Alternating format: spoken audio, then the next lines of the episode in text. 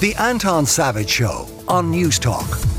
With the recent developments in Holly Willoughby quitting this morning and Alan Hughes speaking about his stalking ordeal, we'll be exploring the realities of negative intrusion in the public eye and the experiences of those who have witnessed the sinister side of social media.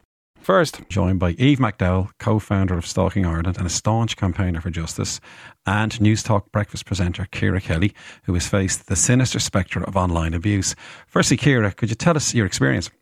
Yeah, I, I, suppose for years I was online uh, on social media without any difficulty um, at all. And, and I think social media did change over time. When I first joined Twitter, and Twitter I think is probably the main problem where people get trolled, I joined, I think it was 2013. And for years, I would say, I actually had a good experience online. I, you know, I, I chatted to people. I had interesting conversations. There would be a bit of back and forth. You'd have banter, as you might call it. You'd have jokes. Um, you'd have debate, and, and it did feel like you're part of a national conversation. So the nice thing about hashtags is you can talk about the same thing at the, at the same time with loads of people. So it kind of felt like a very good, fresh space to be in, and I liked it.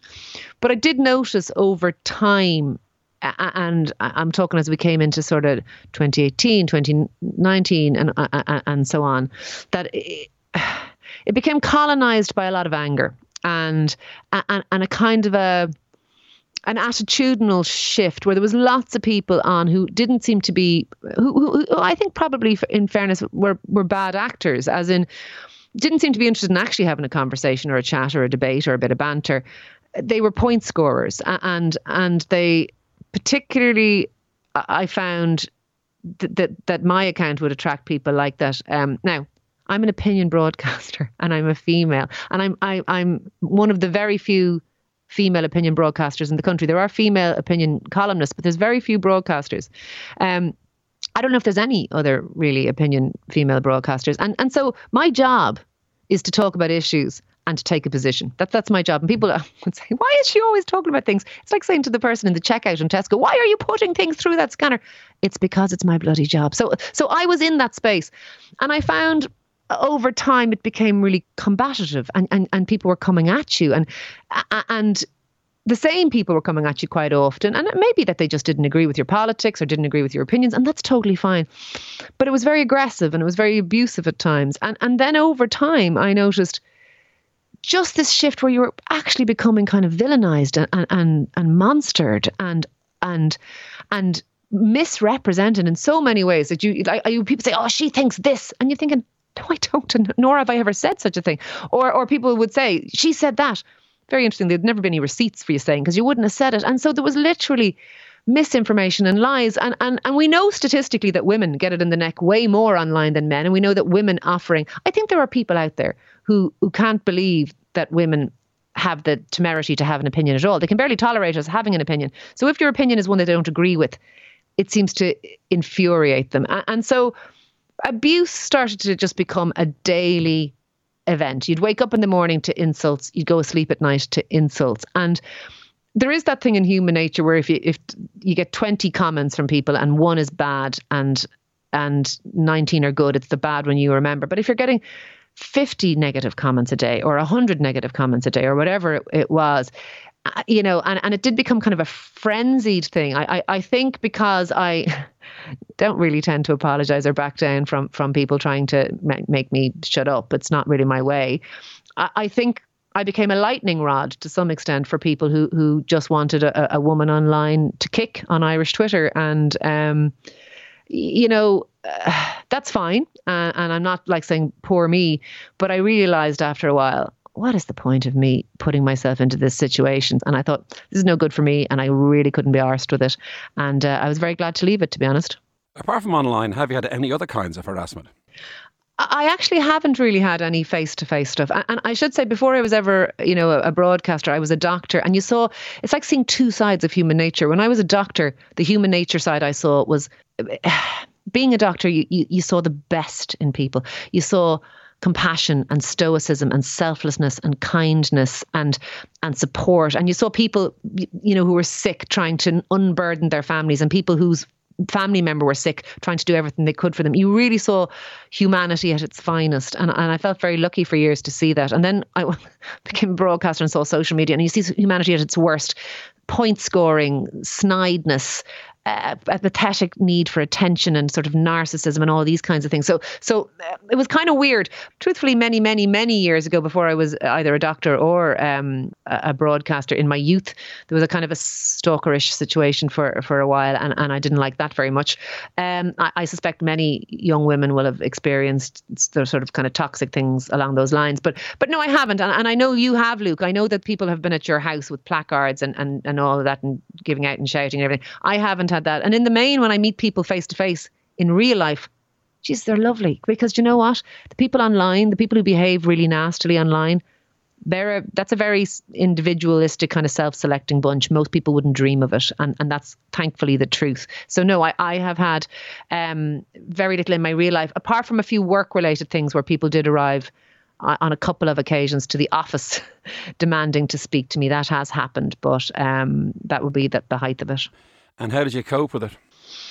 Um, well, well, the times when people arrive to the office, uh, we we have security. That you know, I, I don't go out and and and someone who comes in and shouts about wanting to speak to me in the lobby doesn't get to speak to me. That's just how that works. Uh, we have security for things like that because that is not how you engage with people. You you know, and it's probably not a safe way to engage with people. So so for the, for those kinds of things, we we have security, and um, I, am glad of that. And that would be uh, the same as as, as all media organisations. RTE would have security. We have security, and obviously uh, talking about um, ITV and Holly Willoughby, they had security, and, and that's how that goes. How do I cope with it personally? With with those types of people coming at me online or in any other way. Um, truthfully, I don't think about it. If you're going to think about that stuff, you can't do the job I do. And I quite like doing the job I do. And I certainly don't think I'm going to stop because of Egypt's. I guess one question is Does it just go with the territory of being in the public eye? And will it put people off going into politics or given their expertise in the media? Um, it, it, certainly seems to now go go hand in hand. That I, I mean, and by the way, I'd say what I get online like I wouldn't want to be a, a, female politician because they get dogs abuse, and in fact they have to have had, uh, you know, guard of security at their houses and things at times, and all that sort of stuff. So, so, so dogs abuse seems to be part of public life. It is particularly directed at women, and I don't say that in some kind of poor me way. And I don't say that in some kind of, oh no, you know, we're special, we get it worse. This is statistically, we see that the, the volume of abuse uh, leveled at, at, at females uh, in, in, public life is higher. Um, it's just the way it is. And does it put people off? Of course it does. I know I have friends when they go, I couldn't do what you do. I couldn't put myself in that space. Uh, you know, so so it, it does seem to be part and parcel of modern life. I mean, there's some wonderful things about social media in terms of, you know, the democratization of opinion and the ability for small voices to be magnified and, and for movements, grassroots movements and stuff. They can be very, very good things and, and a positive force for society. But the other thing is, is, is that it has given voice to every vicious crackpot going. And and unfortunately you know people are very accessible. Now increasingly people in the public eye are not on x or twitter. Like like i know myself dozens of people who do similar-ish jobs to me who have left it over the last couple of years. Because why would you be bothered? Why would you put yourself in, in the public stocks to be have rotten tomatoes thrown at you for no reason? Um, and it's not the space that it once was and it doesn't have the value or the traction that it used to have. So uh, on those bases there's not much reason to be there. Would it put people off? Though absolutely. And i know many many young women who i who i have mentored over the years and who i have given talks to over the years who who, who have changed their choices because they they feel that they couldn't deal with the level of abuse that is thrown around the place these days. And that is that is a that is a shame. And that is something i don't know how we fix it. Um, but that is a shame and that is that is that is reality. Of course the big question is what can we do about it? Uh, if a celebrity is out walking in the street someone decides to approach them you know what do we do? Do celebrities need to be more reclusive? I have found in the main, genuinely, when I meet people, because I do meet people out and about and they go, Oh, Ciara, this is what you usually get. Love what you do. Brilliant. Love the show. People, most people are, are nice. I, I, I actually, my air pressure was down on my tires earlier and I had to pull into a garage and I didn't know how to do the air pressure on my tires. I know that's a bit pathetic, but I didn't. But there was a bloke there doing his. And I went over and I said, I'm sorry, would you mind if I watched what you're doing? Because mine is also down and I don't know how to do it. And not only did he not mind? He ended up doing it for me, and he he still had money in the meter, so he ended up paying for my air pressure and wouldn't take anything. And then at the end, he was so lovely; he didn't even make me feel like an idiot. And then we went over because See Akira, Love what you do. And eh, like, really nice, really kind, you know, and that's what I get. By the way, you wouldn't you wouldn't think that if you saw what people say about me on Twitter, but that's what I get in real life. That's what ordinary people in real life do. So I don't get that. Once I was in Cornelscourt and somebody did follow me around um, Cornelscourt talking about one of those globalist conspiracy theories, whatever the hell it was, and started talking to me. And I just kept walking. I just kept walking away. But you know, did I feel threatened? No, I was in a public space and there's security in Cornelscourt. But but is it intrusive? Yeah, of course it is. And but I think that's the that's the rare person. That's the oddball. That's not everybody. Most people we've got to bear in mind that the the vocal tiny minority that behave abusively online are not representative. Think about your real life, everybody. Think about your real life. And in real life, most people are super decent. Uh, that, that's my experience of people. It is a small bunch of disgruntled, angry gobdaws that make a lot of noise online. And if you think about Twitter, I think it's something like 90% of the tweets are generated by 10% of the accounts. And only about, I think it's 4% or something of people in Ireland use Twitter regularly. So you're talking about it's something like half a percent of people in Ireland are are active and creating these kinds of things. And so that's about right. I would say one in 200 people is an idiot. And uh, that will be the same with social media, but they are amplified a little bit. Most of them are just looking for notice because they still live with their mum and they're 45 and they've never had a girlfriend. Thanks very much. That's Ciara Kelly, Newstalk breakfast presenter there. Now, joining us also is Eve McDowell, co founder of Stalking Ireland. Eve, is harassment getting more common and how worried should we be? Well, see, I think with the, the growth of technology, there are more ways to harass or stalk people. So there definitely has been an increase in that sense because there is more avenues available for people. So I think, you know, while it's important to have legislation there, it's really important that we have support services that reflect those experiences because while there is already uh, support services in place for uh, intimate partner abuse, um, to sexual violence. Those services are absolutely needed, but they're already overrun. Um, so unless we have those in place, it's going to be very hard for people to come forward and actually use the new legislation um, that's there without those support. Now, you've written to the Justice Minister. Are you optimistic that we'll see radical change with the new legislation? Um, well, we have to remain optimistic. I mean, stalking is mentioned in the zero tolerance implementation plan, but it's more in terms of legislation. So we need to see that societal change as well. So that's where information campaigns and support services would come into that, and also education around healthy relationships and unhealthy relationships.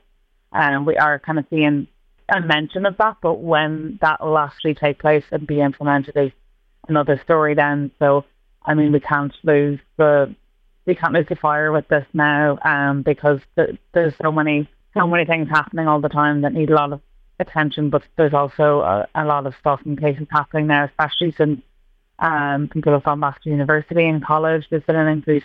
I just even noticed myself, college students reaching out to me with situations on campus. So that kind of shows that there needs to be policies in place and procedures in place um, from universities in order to tackle this, but then also supports to help students deal with it there. You know, ideally, I had a hope that this would have been in before the legisla- legislation is thought about before the legislation came in. Uh, so now we're playing catch up uh, to make sure that people are actually supported. Um, and a lot of people, yeah, don't even understand what stalking is yes, because they have the idea that it's ha- something that happens to celebrities or something that happens um, when it's like a stranger hiding in a bush. It doesn't always look like that um, it's difficult to pinpoint it because it's not a, a set of behaviours like with other crimes. You see the tick boxes nearly and you could look at a list of behaviours and you can say, oh, that's it. But with stalking, it could be any behaviour. We're looking for a pattern there. So anything just fixated, obsessive, unwanted and repeated, whether that's sending someone flowers continuously over and over again once um, they've asked you to stop. It's not actual behaviour, it's the pattern that's there and the impact that it's having on the person who's experiencing the stalking. And overall, what do you think can be done? Um, well, I think like up until now, with a lot of things, the onus is put on victims a lot, or survivors, or whichever term people feel more comfortable using. It's always kind of put back on the responsibilities. You know, there used to be that attitude around sexual assault as well. Oh, sure, why did she drink too much, or why did she go out wearing that? It kind of feels like this is a repeat of those um, attitude now again that we're seeing with the online harassment is, oh, but their public was on profile or they're in the public eye. They should expect that they should get this. You know, nothing that that person does is causing the stalking. The, the per, what's causing the stalking and the harassment of the person who's perpetrating it. So, although while there's precautions and safety measures that people can take, like putting their account on profile, if someone wants to stalk someone, that's not going to stop them from doing it. So, it kind of needs to be, um, I think, a, a big shift in societal attitudes towards that and looking at bystander approaches. Like if you if you see something that you know is off, um, there are ways to intervene, even if it's not safe to do so directly. Um, if they say it in a public space, maybe there's a member of security nearby, uh, even documenting things, even if it's online, taking a screenshot or in person taking a picture. You never know um, when someone might need help. And I think that's why a lot more education is needed around this as well, because I know um, UCC's in course to a wonderful bystander intervention program, and that's kind of more situated around sexual violence. Um, I think that you know there's a lot to be done in terms of educating people with online harassment, stalking, and trolling as well. Like it's becoming a massive problem. I think, um, just particularly people like I think when people um are continuously watching people online or following them and keeping up with their stories, they you know create these parasocial relationships with them, and they feel entitled to approach them. You know, they they forget that these people are just people as well and trying to go about their day to day lives. So it's about, I think, everyone needs to take a step back and remember that we're all just human um, and just treat each other with respect. Um, because that's what it comes back down to at the end of the day is basic respect, boundaries, and consent towards other people. The Anton Savage Show, Saturday morning at 9 on Newstalk.